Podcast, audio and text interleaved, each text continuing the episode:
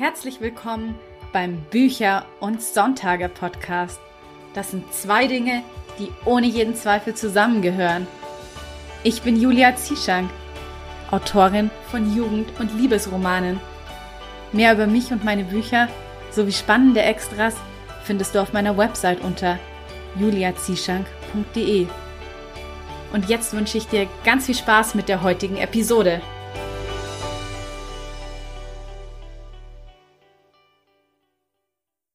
Es ist wieder Sonntag und heute dreht sich alles um Zeitmanagement und Work-Life-Balance finden.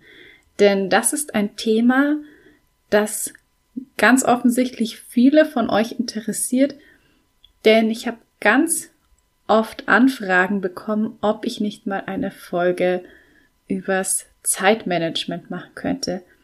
Ich habe ja schon einmal eine Episode mit Christian Handel gemacht. Da ging es eben auch darum, wie man Brotjob und das Schreiben unter einen Hut bekommt. Und heute widme ich mich nochmal einer bisschen anderen Perspektive diesem Thema und dazu habe ich mir Anna Savas eingeladen und Anna, muss ich echt sagen, bewundere ich immer für ihre Disziplin und vor allen Dingen, weil sie im Gegensatz zu mir ihr Zeitmanagement voll im Griff hat. Also Anna schafft es eben wirklich neben ihrem Brotjob noch mehrere Bücher pro Jahr zu schreiben und dafür hat sie meinen größten Respekt und meine Bewunderung. Ich bin ja immer jemand, der echt Probleme mit seinem Zeitmanagement hat und allgemein auch eher dazu tendiere, überall zu spät hinzukommen, wobei das ein anderes Problem von Zeitmanagement ist, wenn man immer zu spät zu Terminen kommt. Aber aus diesem Grund bin ja auch nicht ich heute die Expertin, sondern Anna. Und im Interview gibt sie uns ein paar schöne Tipps, wie man es schafft, nach der Arbeit noch fokussiert und auch diszipliniert an seinen Schreibprojekten weiterzuarbeiten. Ein paar der Tipps habe ich mir auch notiert und möchte ich definitiv selbst mal versuchen umzusetzen. Und bevor wir jetzt gleich mit dem Interview loslegen, möchte ich dir gerne noch kurz den Sponsor der heutigen Episode vorstellen. Das ist nämlich Scooby. Und Scooby bietet dir eine riesige Auswahl an aktuellen Titeln und Bestsellern sowohl in E-Book als auch in Hörbuchform. Gegen einen monatlichen Festpreis kannst du unbegrenzt so viel lesen oder je nach Tarif auch hören, wie du willst. Du kannst Scooby dabei ganz praktisch auf deinen mobilen Endgeräten nutzen, natürlich auch im Offline-Modus. Und keine Sorge, falls dir ein Titel einmal nicht gefallen sollte, kannst du ihn jederzeit zurückgeben und dir einen neuen aussuchen. Das alles funktioniert wirklich ganz unkompliziert und ohne irgendwelche Rückgabefristen. Übrigens habe ich auch noch einen kleinen Fun Fact für dich, denn der Name Scooby ist E-Books rückwärts gelesen. Das fand ich ganz interessant. Du findest auch von meinem heutigen Gast Anna Savas ein paar Titel auf Scooby. Dort gibt es nämlich zum Beispiel ihre Romane Heartbroken Kiss und Forbidden Love Story. Die habe ich beide schon gelesen und kann sie dir auf jeden Fall sehr ans Herz legen. Solltest du trotzdem mal etwas Inspiration brauchen, dann gibt es auch tolle Empfehlungen der Scooby-Redaktion, bei denen bestimmt auch für dich ein paar interessante Titel mit dabei sind. Falls du nun neugierig auf Scooby geworden bist und die App gerne einmal testen möchtest, kannst du das ganz unkompliziert über den Link in den Show Notes zur heutigen Episode tun. Dort kannst du dann auch zwischen den verschiedenen Modellen auswählen und das finden, was am besten zu dir passt. Über den Link in den Show Notes kannst du Scooby eben einen Monat lang gratis testen und danach gibt es das gewählte Modell noch für die folgenden drei Monate zum günstigeren Vorzugspreis. Und nun würde ich sagen, lasse ich mal Anna Savas zu Wort kommen mit ihren Tipps zum Zeitmanagement. Hi Anna, herzlich willkommen im Podcast. Hi Julia, freut mich voll, dass ich dabei sein darf. Danke für die Einladung. Das ist mega cool, dass ich äh, jetzt hier auch mal was erzählen darf. Ja, ich freue mich auch super doll, dass du da bist. Vor allen Dingen, weil wir heute über ein Thema sprechen, das sich auch tatsächlich ein paar Hörer und Hörerinnen gewünscht haben, und zwar das Thema Zeitmanagement und Work-Life-Balance finden. Und ich muss ja sagen, dass ich immer ein bisschen beeindruckt bin, wenn du mir so erzählst, an wie vielen Projekten du parallel arbeitest, weil du hast ja auch noch einen Brotjob, in dem du jede Woche, ich glaube, 25 Stunden arbeitest. Genau. Genau. Und dann hast, erzählst du mir eben manchmal, dass du bei dem einen Buch gerade das Lektorat machst, das andere noch überarbeitest und am dritten gerade am Manuskript sitzt und was schreibst. Und ich denke dann immer so, wie? Anna, verrate mir, wie machst du das? Also wie, wie bekommt man das hin? Wie schafft man es, so diszipliniert zu sein? Oh je, ja. Ähm, ich hoffe, dass ich da ein paar Sachen so erzählen kann, dass sie deinen Hörerinnen auch helfen werden. Ähm, das ist auf jeden Fall ein mega spannendes Thema. Ähm, gar nicht so einfach. Aber ja, ich bin gespannt auf deine Fragen und dann schauen wir einfach mal, was ich so zu erzählen habe. Ja, also was mich wirklich interessieren würde, ist, machst du dir vorher irgendwie einen Zeitplan für die Woche, also dass du dir fest einplanst, in dieser von 18 bis 19 Uhr überarbeite ich das Manuskript oder wie sieht so ein Tag bei dir aus? Ähm, Im Endeffekt sieht mein Tag so aus, dass ich erstmal arbeite in meinem Brotjob. Das ist immer so meine Morgensbeschäftigung. Ähm, ich arbeite jetzt 25 Stunden seit Anfang Januar. Letztes Jahr habe ich 30 Stunden gearbeitet, davor das Jahr 36 Stunden. Ähm, und das dann jetzt jahreweise reduziert, ähm, weil ich auch einfach gemerkt habe, dass ich mehr Zeit fürs Schreiben brauche. Und ja, mein Tag fängt dann im Endeffekt so gegen acht, halb neun an, je nachdem, ähm, wie ich gerade aus dem Bett komme. Und ähm, dann habe ich fünf Stunden, die ich in meinem Brotjob arbeite.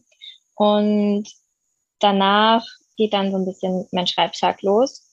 Ähm, kommt aber auch immer ganz drauf an, wie meine Stimmung gerade so ist, ob ich mich direkt nach der Arbeit dran sitze, ob ich erstmal eine Pause mache und vielleicht ein bisschen spazieren gehen, Runde Yoga mache ähm, die Wohnung aufräume. ähm, genau, das ist ein bisschen stimmungsabhängig, womit ich dann anfange. Aber ich setze mir jetzt keine konkreten Zeiten, dass ich von 18 bis 19 Uhr auf jeden Fall arbeite, beziehungsweise schreibe in dem Fall dann, ähm, weil das bei mir, wie gesagt, wirklich stimmungs- und motivationsabhängig ist und eben auch ein bisschen darauf ankommt, was so den Tag über noch so ansteht. Jetzt gerade kann man sich ja nicht so wahnsinnig viel verabreden, dafür telefoniere ich relativ viel und ähm, bin dann ja auch ein bisschen auf meine Freundin, ja, was heißt angewiesen jetzt nicht, aber ähm, ich glaube, ihr wisst, was ich meine, dass man sich da auch so ein bisschen nach denen richtet, wie deren Zeitplan so ist. Und ich bin beim Schreiben ja eigentlich sehr flexibel und ähm, kann mir das dann so einteilen, wie das für mich am besten passt.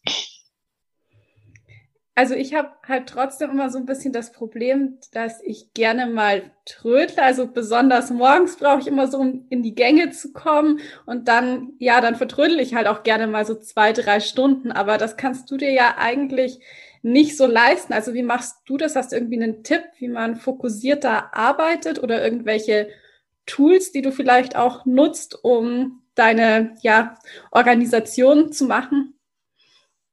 Ähm im Endeffekt habe ich nicht direkt Tools, ich arbeite ein bisschen mit Excel. Da plane ich so ähm, meine Wochen beziehungsweise meine Projekte und ähm, gucke da auch, wie viele Wörter ich pro Woche schreiben muss, ähm, damit mein Zeitplan im Endeffekt aufgeht. Und danach richtet sich das dann so ein bisschen, ähm, wie viel ich auch an einem Tag machen muss. Und bei mir ist das so, also ich spreche jetzt wirklich sehr individuell für mich.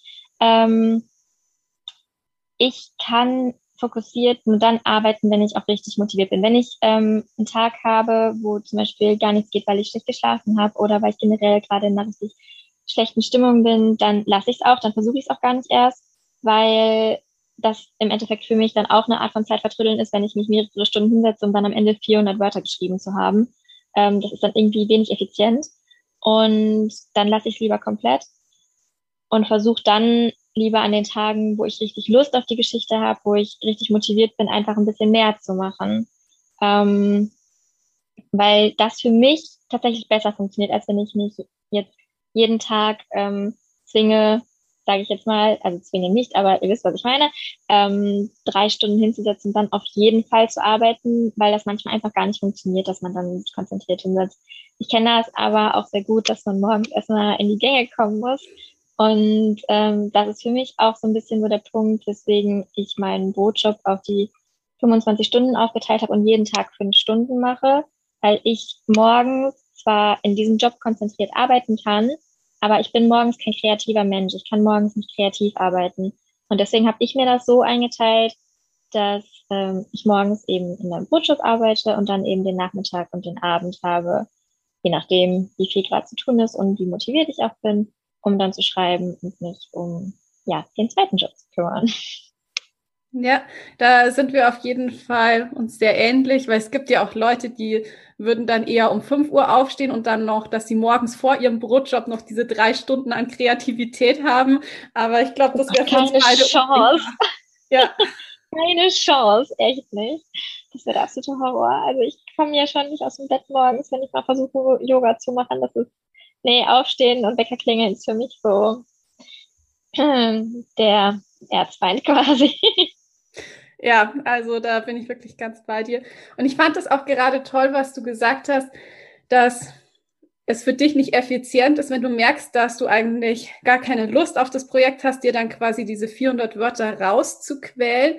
Weil ich glaube, das ist etwas, was man auch lernen muss, dass man sich dann einfach diese Pause gönnt und dass es okay ist, mal nicht produktiv zu sein und dass man deswegen kein schlechtes Gewissen haben muss. Weil viele Leute wollen ja dann doch äh, irgendwie was zustande bringen, ihre Ziele des Tages erreichen. Und es wäre aber viel gesünder, auch für eben diese Work-Life-Balance, wenn man dann sagt, okay, dann gönne ich mir eben jetzt mal diese Auszeit und lade meine Akkus wieder auf und dafür habe ich dann am nächsten Tag viel mehr Energie und schaffe dann vielleicht auch doppelt so viel. Genau, das ist, ähm, finde ich, auch ein wahnsinnig wichtiger Punkt. Also für, für mich funktioniert das so am besten tatsächlich. Ähm, ich hatte vor ein paar Wochen auch einfach einen Punkt, da war ich die ganze Zeit super müde und konnte irgendwie gar nicht so richtig was machen und habe es dann auch gelassen und die Woche danach lief richtig, richtig gut. Also ähm, das ist auf jeden Fall was, was man mal im Hinterkopf behalten könnte. Genau. Ja, das wollte ich nämlich auch. Das geht auch so ein bisschen in die Richtung, was ich eh fragen wollte, ob du auch manchmal, also es ist bestimmt ganz normal, dass du auch manchmal nach deinem Brotjob dich einfach eben ausgelaugt fühlst, weil die Arbeit schon so anstrengend war. Und ist es dann eigentlich so, dass das Schreiben etwas ist, auf das du dich schon den ganzen Tag freust, also so ein kreativer Ausgleich? Oder ist es dann eher so vom Gefühl her noch ein weiterer Punkt auf deiner To-Do-Liste, den du abhaken musst? Mm, nee, das ist schon tatsächlich eher was, worauf ich mich sehr freue. Also natürlich gibt's auch mal Tage, wo irgendwie alles blöd ist und man dann gar keine Lust mehr hat.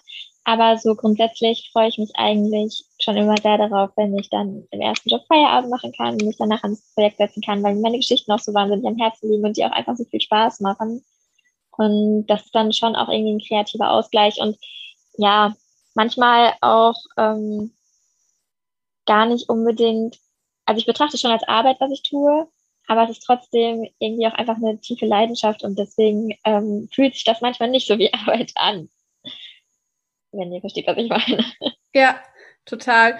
Also ich glaube, das ist aber auch wirklich so, dass das Schreiben ja auch mehr Berufung als Beruf ist. Also eben, dass wir alle da ja diese gewisse Leidenschaft dahinter haben. Das, sonst könnten wir, glaube ich, das auch gar nicht durchhalten, so ein langwieriges Projekt, weil so ein Buch zu schreiben, das geht ja nun mal nicht auf eine Woche, sondern da sitzt man ja wirklich Monate, vielleicht sogar mal jahrelang dran.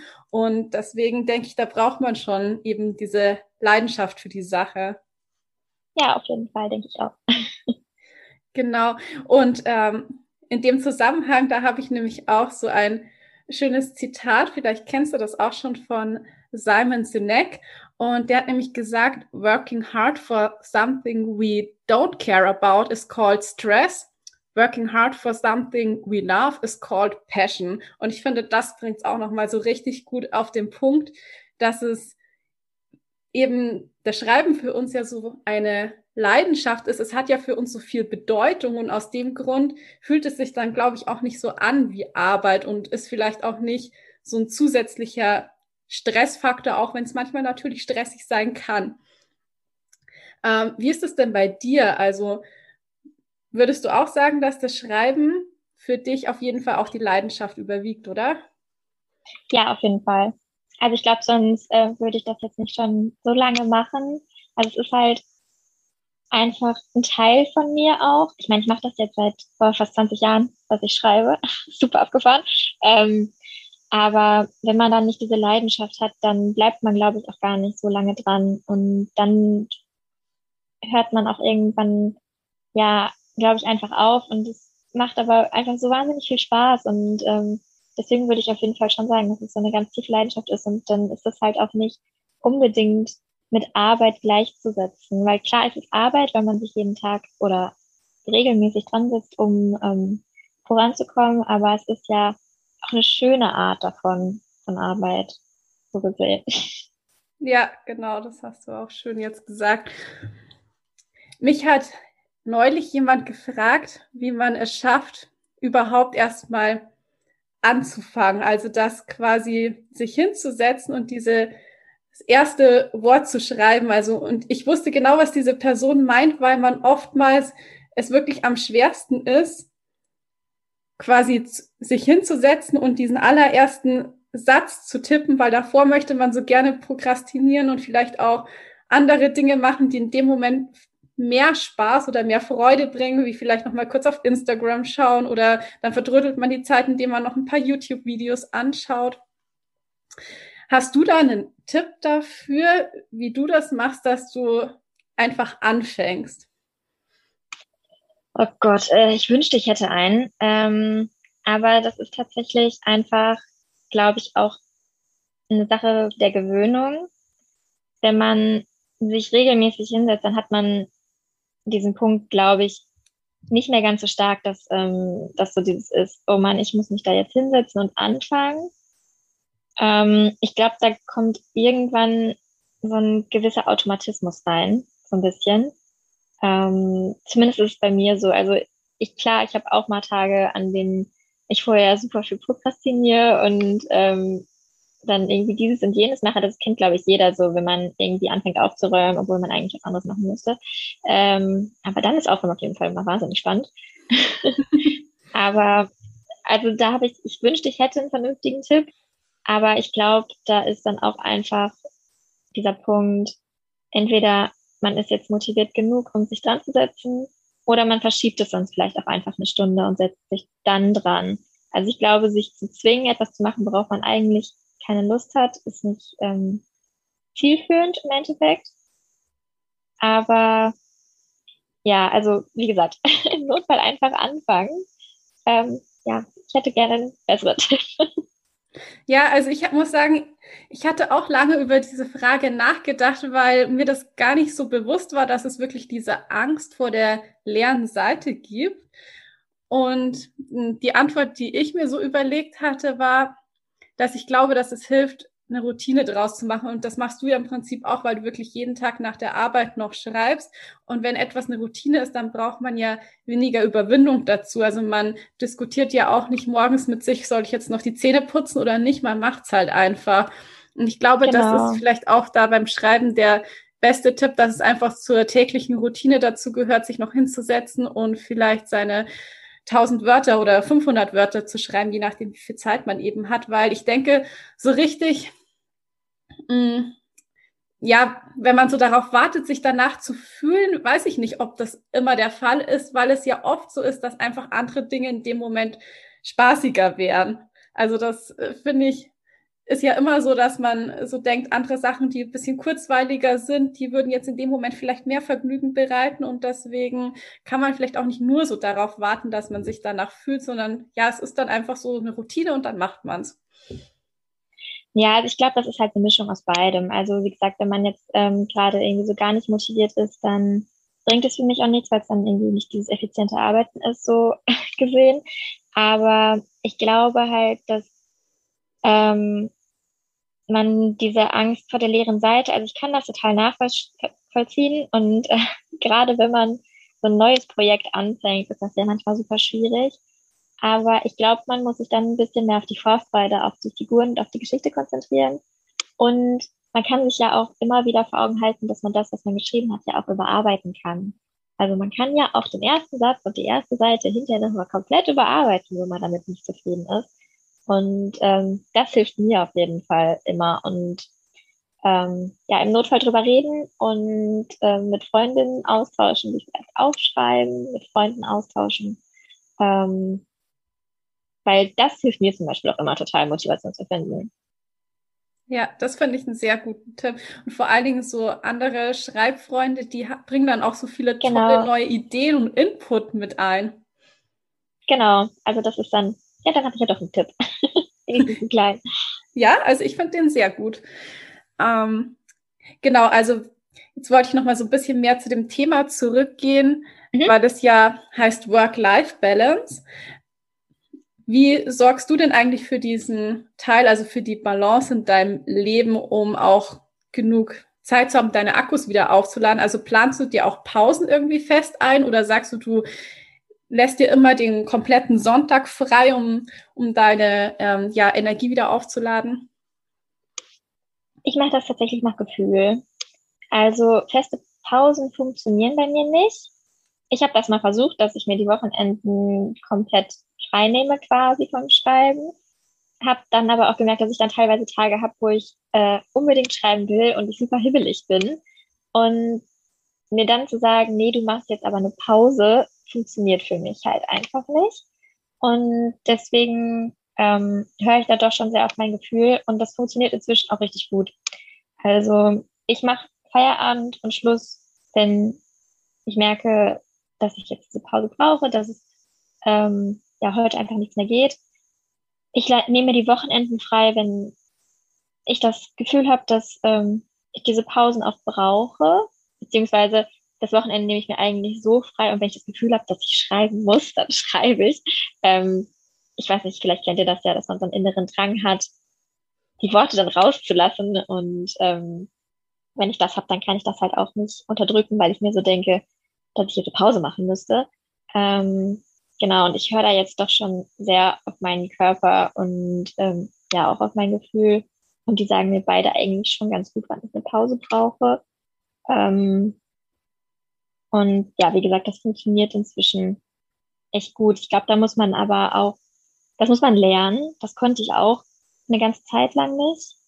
Ähm, aber auch da ist wieder so ein bisschen, auch wenn das Schreiben die Leidenschaft ist und für mich nicht hundertprozentig mit Arbeit gleich, also mit meinem Brotjob gleichzusetzen ist, ist es ja trotzdem auch noch so dieser Punkt, wir leben ja nicht um zu arbeiten, und ähm, da muss man dann ein bisschen aufpassen. Aber wie gesagt, also ich, bei mir ist es halt einfach, wie gesagt, eine Gefühlsgeschichte auch einfach.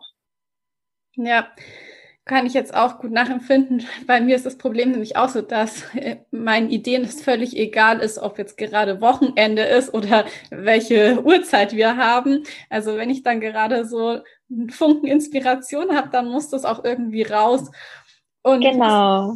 Ja, ich muss auch ganz ehrlich sagen, dass ich aus diesem Grund auch zum Beispiel mir keine Urlaube in Zeiten lege, wo ich gerade eine Rohfassung von einem Manuskript schreibe, weil ich genau weiß, ich habe dann während dieses Entstehungsprozesses so viele Ideen und ich also hätte ich auch, während ich im Urlaub bin und ich hätte dann gar nicht so diese Ruhe, um das alles zu genießen.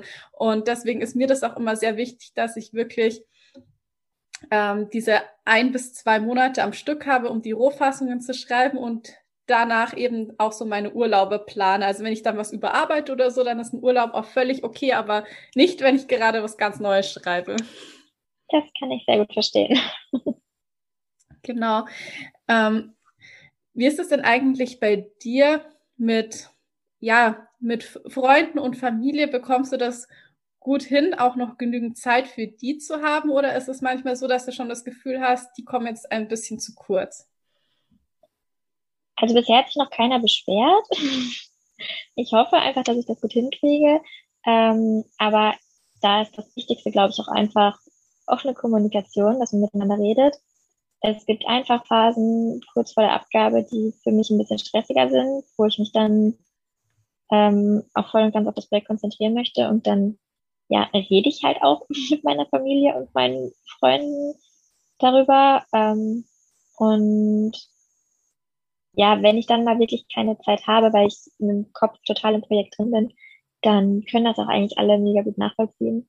Und da ist dann halt auch, wie gesagt, einfach der Punkt, so, man sollte miteinander reden, weil es bringt einem, glaube ich, dann auch nichts, wenn man sich jetzt zu einem Treffen zwingt, aber den Gedanken die ganze Zeit woanders ist. Und ähm, gerade ist es ja sowieso mit den Treffen so eine Geschichte, die ja so ein bisschen rausfällt. Da geht dann ja auch mehr ums Telefonieren. Das funktioniert tatsächlich dann ja auch immer ein bisschen besser, weil man telefoniert ja generell eigentlich nicht ganz so lange, wie man sich am Ende verabredet.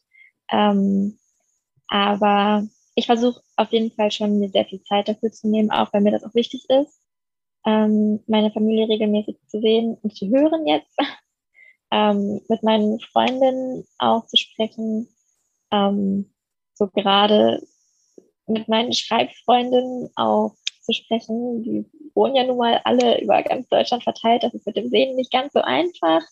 Ähm, aber es ist halt trotzdem irgendwie wichtig, dass man regelmäßig miteinander spricht, im Notfall auch kurze Nachrichten schreibt, einfach so, dass der Kontakt da bleibt. Und ähm, ich glaube, das funktioniert sehr gut im Moment bei mir. Ja, das fand ich jetzt auch gerade sehr schön, was du gesagt hast, einfach mit den Leuten reden, also dass man vielleicht auch einfach so ehrlich ist und sagt, du, ich stecke gerade mitten in einem neuen Projekt, ich ziehe mich jetzt einfach mal für drei, vier Wochen zurück, sei mir nicht böse, wenn ich mich in der Zeit nicht so viel melde und ich glaube, dann ist da auch mehr Verständnis vor, von der anderen Seite eben da. Genau, das ähm, ist auf jeden Fall wichtig. Also es ist ja ehrlich und offene Kommunikation ist ja in so vielen Bereichen wichtig, aber gerade was das angeht halt auch. Ja. Mm, um noch mal so ein bisschen auf das knappe Zeitfenster zurückzukommen und fokussiert zu arbeiten, hast du vielleicht noch einen Tipp, wie man seine Zeit am Feierabend möglichst effektiv eben nutzen kann? Also machst du zum Beispiel, ähm, dass du schreibst nach der Pomodoro-Methode oder hast du Writing Buddies, mit denen du dich dann zum Schreiben verabredest? Ähm, ich arbeite tatsächlich im Moment mit einer Freundin zusammen. Da machen wir öfter mal Videocalls und ähm, ja, eigentlich sitzt sie in ihrem Zimmer und ich sitze in meinem Zimmer, aber unsere Kameras laufen und dann arbeiten wir aber auch fokussiert mal zwei Stunden. Das ist dann, wenn wir, wenn dann noch jemand ist, der auch gleichzeitig mit einem arbeitet, dann lässt man sich nicht so leicht ablenken sondern dann ist da ja jemand, der beobachtet sich theoretisch. Ähm, und das funktioniert echt gut. Ähm, was auch für mich gut funktioniert, ist, dass ich meine Szenen und Kapitel, die ich an einem Tag geschrieben habe oder auch in einer Stunde geschrieben habe, einer anderen Freundin schicke, die dann quasi sofort gegenliest ähm, und guckt, ob das alles passt. Nicht, dass es nur beim Kopf alles richtig ist. Ähm, und das ist dann, wenn man dann da schon Feedback bekommt, dass es toll ist, dann motiviert das gleichzeitig auch nochmal total.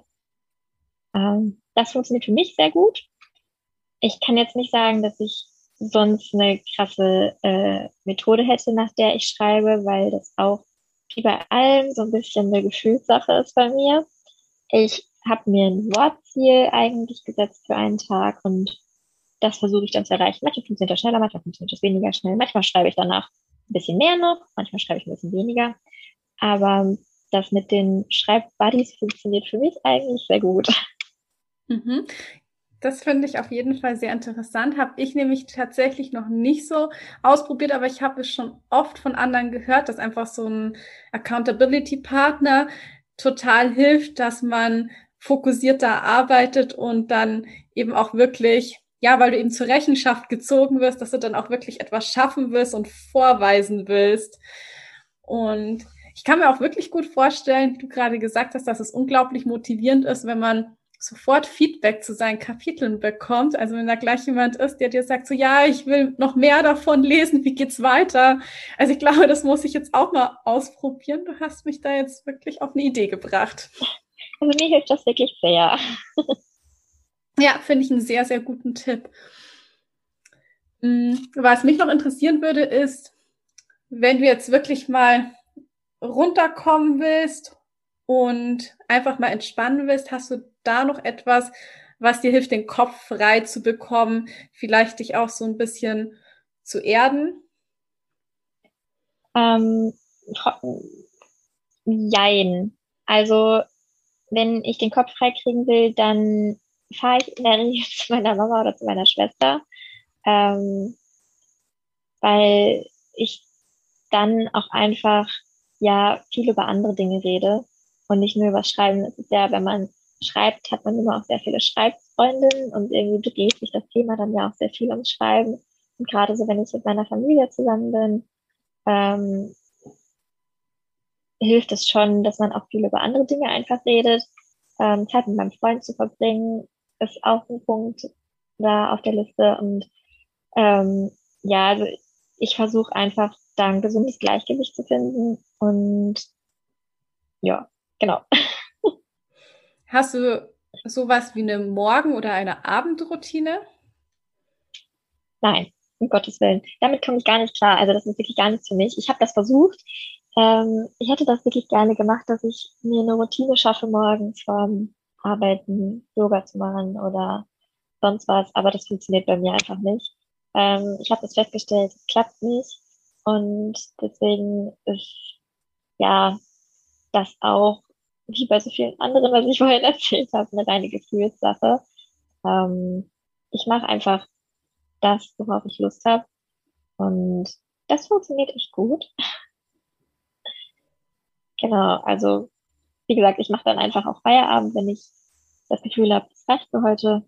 Und ähm, ja, und dann mal schauen, was der Tag, der Abend noch so bringt. ja, ich glaube, das muss man einfach wirklich mal ausprobieren, verschiedene Methoden ausprobieren. Wie du schon sagst, ist immer so eine Gefühlssache und sehr individuell. Also da gibt's ja nicht jetzt so die eine Lösung, die für alle funktioniert. Genau, die gibt's wirklich nicht. Also für viele funktionieren ja so Morgenroutinen mit Yoga und Meditation total gut. Ich bin da morgens überhaupt nicht in der Lage zu. Ich glaube, das ist einfach wirklich eine sehr, sehr individuelle Sache. Wenn du jetzt noch einen abschließenden Tipp an ja an die Hörer und Hörerinnen weitergeben möchtest zum Thema Zeitmanagement, hättest du da noch ein, was dir vielleicht irgendwie wichtig ist, was du einfach noch sagen möchtest? Im Endeffekt wäre das dann nur nochmal zusammengefasst, das, was ich jetzt gerade die ganze Zeit schon gesagt habe. Ähm, hört auf euer Gefühl, guckt, dass ihr euch gut fühlt mit dem, was ihr tut und wie ihr es tut und äh, findet euren eigenen Weg, euer, eure Zeit zu planen und zu organisieren. Und klar helfen da auch ähm, oftmals Dinge, die man von anderen mitbekommt, die man bei anderen sieht. Aber ich glaube, letztendlich muss da jeder für sich seine eigene Mischung und seinen eigenen Weg finden, weil was für einen anderen funktioniert, kann für dich halt gar nicht funktionieren. Und vielleicht muss man sich dann seine eigene Organisation so ein bisschen aus mehreren Sachen zusammensuchen. Wenn diese Folge jetzt erscheint, dann ist ja auch gerade ganz neu dein Roman Keeping Secrets rausgekommen. Um was geht es denn? Weil es wird ja eine Trilogie. Also magst du mal erzählen, worum es da eben in Band 1 geht? Oh mein Gott, ja. In Band 1 geht es um Tessa und Cole. Ähm, Tessa ist Schauspielerin und kommt für die Dreharbeiten ihres neuen Films ähm, nach Fairfax. Das ist die Stadt, in der sie aufgewachsen ist. Ähm, und ja, eigentlich findet sie das alles gar nicht so cool dass sie zurück nach Fairfax kommen muss. Warum kann ich aber jetzt hier an der Stelle noch nicht verraten. Und Cole ist ähm, angehender Journalist, er arbeitet bei der Uni-Zeitung und soll die Dreharbeiten begleitend ein Porträt über Tessa schreiben. Und da hat er auch gar keinen Bock drauf. Ähm, aber er muss es leider tun. Oder nicht. Ich habe sie ja so geschrieben, dass sie es machen müssen. Auf jeden Fall müssen die beiden dann auch zusammenarbeiten und sich zusammen raufen so ein bisschen. Ähm, Tessa hat aber ein Geheimnis, das sie eben vor der Welt verbirgt, was gerade in ihrem Beruf halt nicht so einfach ist. Und Cole kommt dem Ganzen leider ein bisschen zu nahe. genau, das ist so im Endeffekt so ein bisschen die Zusammenfassung von Band 1. Ich bin immer super schlecht darin, meine eigenen Bücher zusammenzufassen. Das ist ähm, ja ein bisschen traurig. Aber ich hoffe, ähm, ich habe das trotzdem einigermaßen gut hinbekommen. Und genau, das ist der erste Teil der Keeping-Reihe. Und die ganze Trilogie spielt eben an der Fairfax University beziehungsweise in der Stadt Fairfax. Und in Band 2 und 3 geht es dann um Freunde von Tessa und Cole. Ja, das finde ich auch so schön an diesem Konzept, dass man eben diese wiederkehrenden Charaktere hat und dass man dann eben auch noch in Band 2 und 3 auch noch was von Tessa und Cole erfährt, dass man quasi nicht Abschied nehmen muss von ihnen. Ja, das mag ich auch super gerne. Das macht auch mega viel Spaß und es ist halt auch gerade so schön, wenn man die Nebenfiguren für den ersten Band entwickelt und sich dann schon so denkt, ach ja, die haben aber genug Potenzial für eine eigene Geschichte auch. Weil im Endeffekt hat jede Figur äh, Potenzial für eine eigene Geschichte, aber es gibt ja so Figuren, die einen dann von Anfang an so ein bisschen mehr am Herzen liegen. Und dann ist das halt einfach schön, wenn man denen auch eine Geschichte schenken kann. Ja, ich finde ja auch die Titel wirklich schön mit Keeping Secrets, Keeping Dreams und Keeping Hope. Ja, ich mag die auch sehr gerne. Ich bin auch immer noch froh, dass äh, die Titel übernommen wurden. Das waren meine Arbeitstitel und ähm, ja, ich finde halt, sie passen auch einfach so gut zu den Geschichten und auch zu den Figuren. Definitiv. Also da hattest du die richtige Eingebung mit den Arbeitstiteln. Ja, und das, obwohl ich bei Titeln sonst eigentlich echt schlecht bin. Also mir Titel zu überlegen ist eigentlich immer eine absolute Katastrophe. Deswegen bin ich eigentlich froh, dass es bei den Büchern gut funktioniert hat. Wenn man gerne bei dir und deinen Büchern auf dem Laufenden bleiben möchte, wo bist du denn überall aktiv auf Social Media? Ich bin vor allem auf Instagram aktiv. Da könnt ihr mich unter Anna Savas finden. Ähm, genau, und das ist es im Endeffekt auch schon. Ich habe auch eine Website, da könnt ihr euch für Newsletter anmelden. Da werde ich jetzt demnächst mal anfangen, Newsletter zu schreiben. Das hat bisher zeitlich nämlich noch nicht so ganz gut funktioniert. Aber da werde ich euch dann auch auf dem Laufenden halten. Da bekommt ihr dann vorab Infos und sonst gibt's alle News eben bei Instagram. Ist klar. Also die Links packe ich dann in die Show Notes. Und jetzt zum Schluss noch, wie sieht denn für dich ein perfekter Sonntag aus? Ein perfekter Sonntag, ähm, ausschlafen, ganz wichtig. so richtig schön ausschlafen, dann gut drauf sein und ähm, den Tag dann eigentlich mit ganz viel Lesen verbringen so in den Lesesessel gekuschelt mit einem guten Buch, einer Tasse Tee. Das ist eigentlich so bisschen so der perfekte Sonntag, wo man sich um nichts kümmern muss, nichts machen muss und ähm, ja, einfach ganz entspannt zu Hause bleiben kann. Ja, ich mag es ja, wenn Leute erstmal sagen, ausschlafen. ja, ganz wichtig. Ja, super wichtig für einen Sonntag, finde ich auch. Ja, auf jeden Fall. Ja, Anna, die Zeit ist schon wieder um, aber es war super schön, dass du heute hier bist und es hat riesig Spaß gemacht, sich mit dir auszutauschen. Mir hat es auch mega viel Spaß gemacht, weil krass, die Zeit ist schon wieder um, super schnell jetzt irgendwie. Und nun folgt eine kleine Hörprobe aus Keeping Secrets von Anna Savas. Das ist ein Fehler. Ein riesengroßer Fehler. Fehler, Fehler! Das Wort wurde in meinem Kopf immer lauter, als würde mich jemand anschreien. Zitternd atmete ich ein. Es würde alles gut werden. Ich würde das schaffen. Ich war nur für den Job hier. Einige Wochen, höchstens ein paar Monate.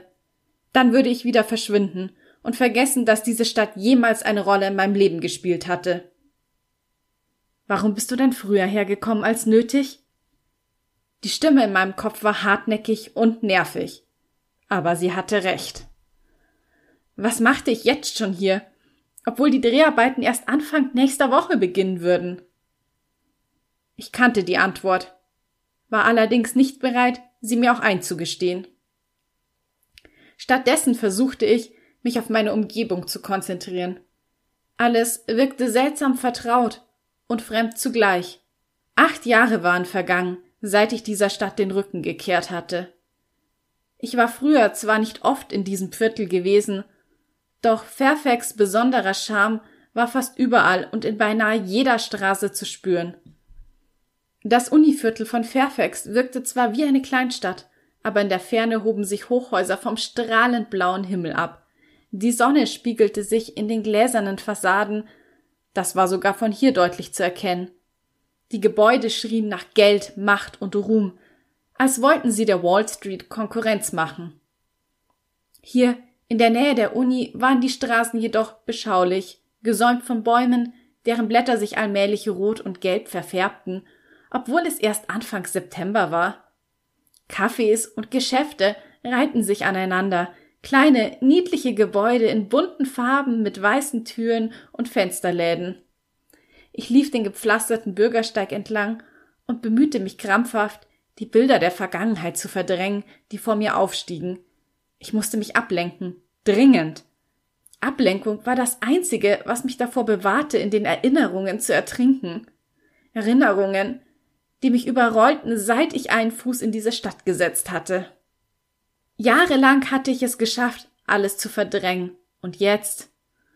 Ich stieß einen spitzen Schrei aus, als ich um die nächste Ecke bog und ein Fahrrad haarscharf an mir vorbeibretterte. Fluchend stürzte der Fahrer auf die Straße, das Fahrrad folgte eine Sekunde später mit einem lauten Scheppern. Scheiße, alles okay? Bestürzt kniete ich mich neben den Fahrer und berührte ihn vorsichtig an der Schulter. Sag mal, spinnst du? Er schoss so unvermittelt hoch, dass ich das Gleichgewicht verlor und auf meinem Hintern landete. Was? stammelte ich perplex und kam wenig elegant wieder auf die Füße. Wie blind kann man sein? Das ist ein Radweg, fauchte er und schien mich mit seinem wutentbrannten Blick töten zu wollen. Fassungslos starrte ich ihn an. Ich schluckte die Entschuldigung, die mir gerade noch auf der Zunge gelegen hatte, herunter. Er war etwa einen Kopf größer als ich, hatte dunkelblonde Haare und trug eine eckige Brille, die den Sturz glücklicherweise überlebt hatte. Aber ich war gerade nicht in der Stimmung, um deswegen allzu große Erleichterung zu empfinden. Du hast doch genauso wenig aufgepasst, entfuhr es mir. Was bildete er sich eigentlich ein? Das ist doch wohl nicht dein Ernst. Du bist um die Ecke. Er verstummte mitten im Satz und sah sich suchend um. Fast meinte ich, Panik in seinen Augen zu erkennen. Scheiße, scheiße, scheiße, rief er, als sein Blick auf das Fahrrad fiel, das mit verdrehtem Vorderreifen auf der Straße lag. Er stürzte darauf zu und zerrte eine Tasche unter dem Rad hervor. Mein Herz rutschte mir in die Hose, als er einen Laptop herauszog, der den Sturz im Gegensatz zu seiner Brille ganz offensichtlich nicht unbeschadet überstanden hatte. Ein langer Riss zog sich quer über die Oberfläche. Der Typ stieß einen geschockten Schrei aus, gefolgt von einer langen Reihe unaussprechlicher Flüche. Er wirbelte zu mir herum, sein Gesicht war rot angelaufen und er bebte vor Zorn. Siehst du das? Siehst du, was du angerichtet hast? Wenn meine Daten nicht zu retten sind und ich meine Abgabe verpasse, dann. Dann was? unterbrach ich ihn herausfordernd und überraschte mich selbst damit wohl mehr als ihn. Für gewöhnlich ging ich jeder Konfrontation so gut es ging aus dem Weg, um nicht mehr Aufmerksamkeit auf mich zu ziehen als nötig. Doch in diesem Moment vergaß ich mein höfliches, zuvorkommendes Ich, das niemals stritt und erst recht keinen Streit anzettelte. Der Typ hatte irgendetwas an sich, das es mir unmöglich machte, einfach klein beizugeben und den Mund zu halten. Es ist doch nicht meine Schuld, dass dein Laptop kaputt ist, Du bist doch hier lang gerast wie ein Irrer. Ich bin was? Empört starrte er mich an. Ich atmete tief ein und versuchte mich zu beruhigen. Hör mal, es tut mir echt leid, dass dein Laptop kaputt gegangen ist, sagte ich versöhnlich und kramte in meiner Handtasche nach meinem Portemonnaie. Zwar hatte ich nicht besonders viel Bargeld dabei, aber hier würde es mit Sicherheit einen Geldautomaten geben. Vermutlich wäre es am sinnvollsten, unsere Kontaktdaten auszutauschen und diese Angelegenheit über die Versicherung laufen zu lassen. Doch ich würde den Teufel tun und diesen Kerl verraten, wer ich war. Vielleicht können wir. Willst du mich verarschen? Du willst mir Geld geben? Er klang so wütend, dass ich unwillkürlich die Schultern hochzog. Du willst mir ernsthaft? Kein Scheißgeld der Welt kann diesen Laptop ersetzen. Einen Augenblick lang schien er zu überlegen, was er mir sonst noch an den Kopf werfen könnte. Dann drehte er sich ohne ein weiteres Wort um und griff nach seinem Fahrrad. Ich meinte ihn etwas murmeln zu hören, das wie klang. Ich hoffe, wir sehen uns nie wieder. Dann schwang er sich auf den Sattel und ließ mich einfach stehen. Sprachlos starrte ich ihm hinterher. Was zur Hölle war das denn gewesen? Ich brauchte einen Moment, um mich zu fangen, bevor ich meinen Weg fortsetzen konnte. In mir brodelte es. Ich war für gewöhnlich wirklich niemand, der Streit suchte, aber diese Sache hätte ich gerne ausdiskutiert. Auch wenn das absolut dämlich gewesen wäre. Ich konnte die Schlagzeile förmlich vor mir sehen, sollte die Presse jemals davon Wind bekommen. Tessa Thorne rastet in der Öffentlichkeit aus. Hat Hollywoods Liebling auch eine dunkle Seite? Das war überzogen und furchtbar überdramatisiert. Nur, so war die Regenbogenpresse nun mal. Und selbst ein simpler Streit, wie dieser eben hätte werden können, wäre ein gefundenes Fressen für sie. Seit Jahren wurde ich auf Schritt und Tritt verfolgt und stand unter ständiger Beobachtung. Ich hatte mir nie auch nur den kleinsten Fehler erlaubt. Kein Alkohol, keine Drogen, keine Affären und keine Zickereien am Set. Sie fanden trotzdem was. Das taten sie immer. Und wenn es nichts zu berichten gab, dachten sie sich eben etwas aus oder interpretierten alles Mögliche in weite Pullis und unglückliche Gesichter hinein. Ich hatte in den letzten Jahren angeblich eine Essstörung und eine Depression gehabt. Erst vorigen März hatte es Gerüchte um eine Schwangerschaft und schließlich um eine Abtreibung gegeben. Ich war gerade mal zwanzig und hatte laut der Presse schon mehr Dramen erlebt als andere in ihrem ganzen Leben. Glücklicherweise hatte von den wahren Dramen in meinem Leben keiner auch nur den Hauch einer Ahnung. Natürlich gab es auch positive Berichte, Interviews, die interessant gewesen waren und Fotoshootings, die wahnsinnig viel Spaß gemacht hatten. Aber die Vogue war schließlich auch ein anderes Kaliber als das Okay Magazine. Allmählich gelang es mir, mich wieder mehr auf meine Umgebung zu konzentrieren. Die Straße hatte sich während der letzten Minuten gefüllt. Teenager liefen lachend an mir vorbei. Wahrscheinlich war gerade Schulschluss. Mein Puls schoss in die Höhe. So war das nicht geplant. Ich hatte mir die Stadt ansehen wollen, bevor alle aus der Schule kamen oder Feierabend hatten, damit ich so wenig Menschen wie möglich begegnete und so die Gefahr erkannt zu werden deutlich geringer war. Ich wollte allein durch die Straßen streifen, ohne weitere Passanten und mich voll und ganz mit meinen Gefühlen befassen und damit, was diese Stadt mit mir machte. Das war's dann wohl. Jetzt musste ich aufpassen und vorsichtiger sein. Instinktiv zog ich mir die Beanie-Mütze etwas tiefer in die Stirn und wünschte, ich hätte einen meiner überdimensionalen Schals dabei, um ihn halb vor mein Gesicht zu ziehen. Hatte ich aber nicht, weil es September und für diese Art von Schals noch viel zu warm war. Also blieb mir nichts anderes übrig, als den Kopf gesenkt zu halten und zu hoffen, dass niemandem auffiel, wer sich da zwischen ihnen die Straßen entlang schlängelte. Ich wollte nur den ersten Tag überstehen, bevor alle in der Stadt erfuhren, dass ich bereits da war, drei Tage zu früh. Nur den ersten Tag. Alles andere würde ich hinbekommen, nur heute nicht. Der Unfall vorhin nagte noch immer an mir, es war doch nicht meine Schuld gewesen, dass wir fast zusammengestoßen wären und sein Laptop kaputt gegangen war, oder? Hatte ich vielleicht tatsächlich nicht richtig aufgepasst? Nein, wenn dann waren wir beide schuld daran. Obwohl er so getan hatte, als hätte er nichts falsch gemacht. Ich schnaubte ungehalten. Idiot. Doch ich kam nicht dazu, mir weiter Gedanken über diesen Typen und seinen Laptop zu machen, weil ich spürte, wie sich die Atmosphäre um mich herum veränderte. Es war, als würde die Luft sich verdichten, als würde ich plötzlich alles wie unter Wasser hören. Zunächst war da nur ein leises Tuscheln, eine ungläubige Frage. Ist das wirklich Tessa Thorne? Echt?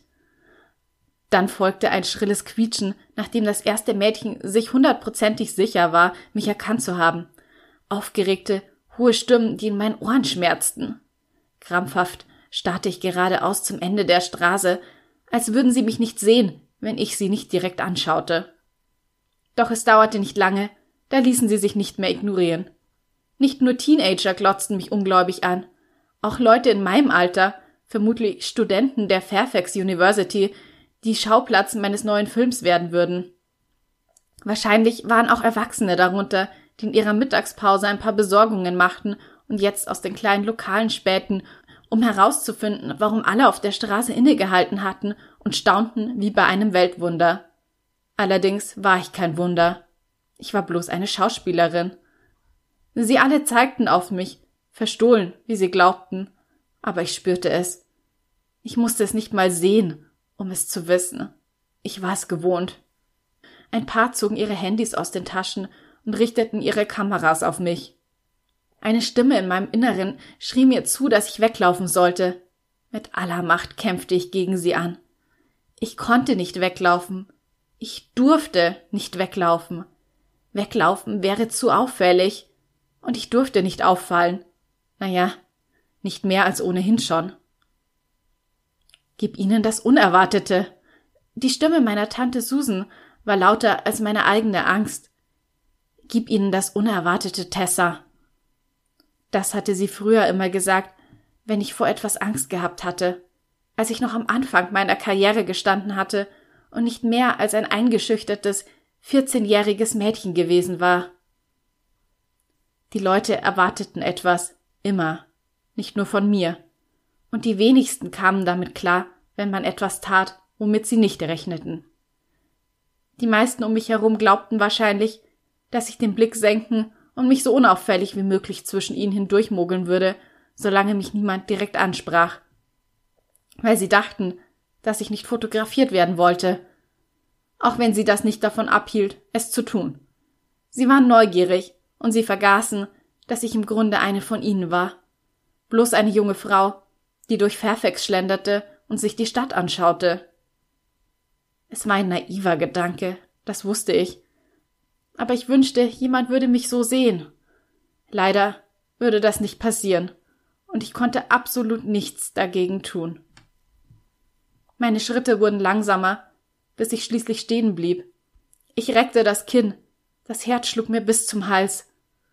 Furcht jagte durch meinen Körper, meine Haut kribbelte. So hatte ich mir das nicht vorgestellt. Aber es war egal, was ich mir vorgestellt hatte und was ich mir wünschte. Ich hatte eine Rolle zu spielen.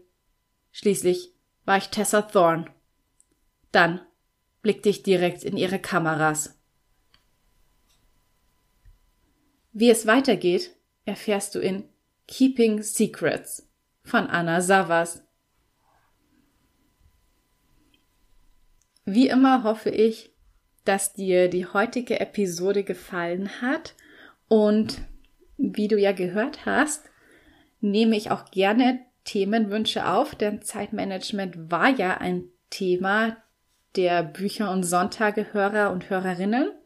Das heißt, wenn du einen Themenwunsch hast, dann kannst du mir diesen sehr gerne schreiben. Am einfachsten kannst du das auf Instagram tun. Ich freue mich immer von dir zu hören. Und das war doch heute wieder eine unglaublich inspirierende Folge, oder? Ich liebe es wirklich, all diese tollen Persönlichkeiten durch den Podcast kennenzulernen, die alle für ihre Projekte brennen und aus Liebe zum geschriebenen oder gesprochenen Wort tun, was sie tun und uns mit ihrer Leidenschaft anstecken. Ich finde, es gibt nichts Schöneres. Und ich glaube auch ganz fest an dieses Motto We rise by lifting others. Das ist für mich etwas, was ich wirklich tief in meinem Inneren verankert habe. Und deshalb ist es mir auch eine so große Freude oder regelrecht ein Bedürfnis, mit meinem Podcast anderen Menschen eine Bühne zu bieten, auf der sie eben ihr Wissen teilen und andere inspirieren können.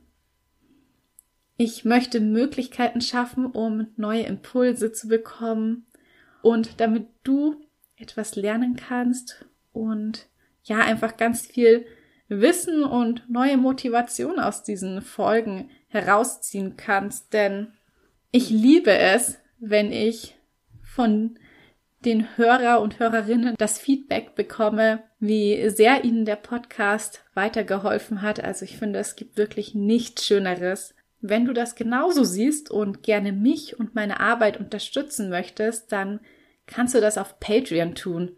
Dein Beitrag ermöglicht es nämlich mir, meinen Traum zu leben und finanziert auch den Bücher und Sonntage Podcast.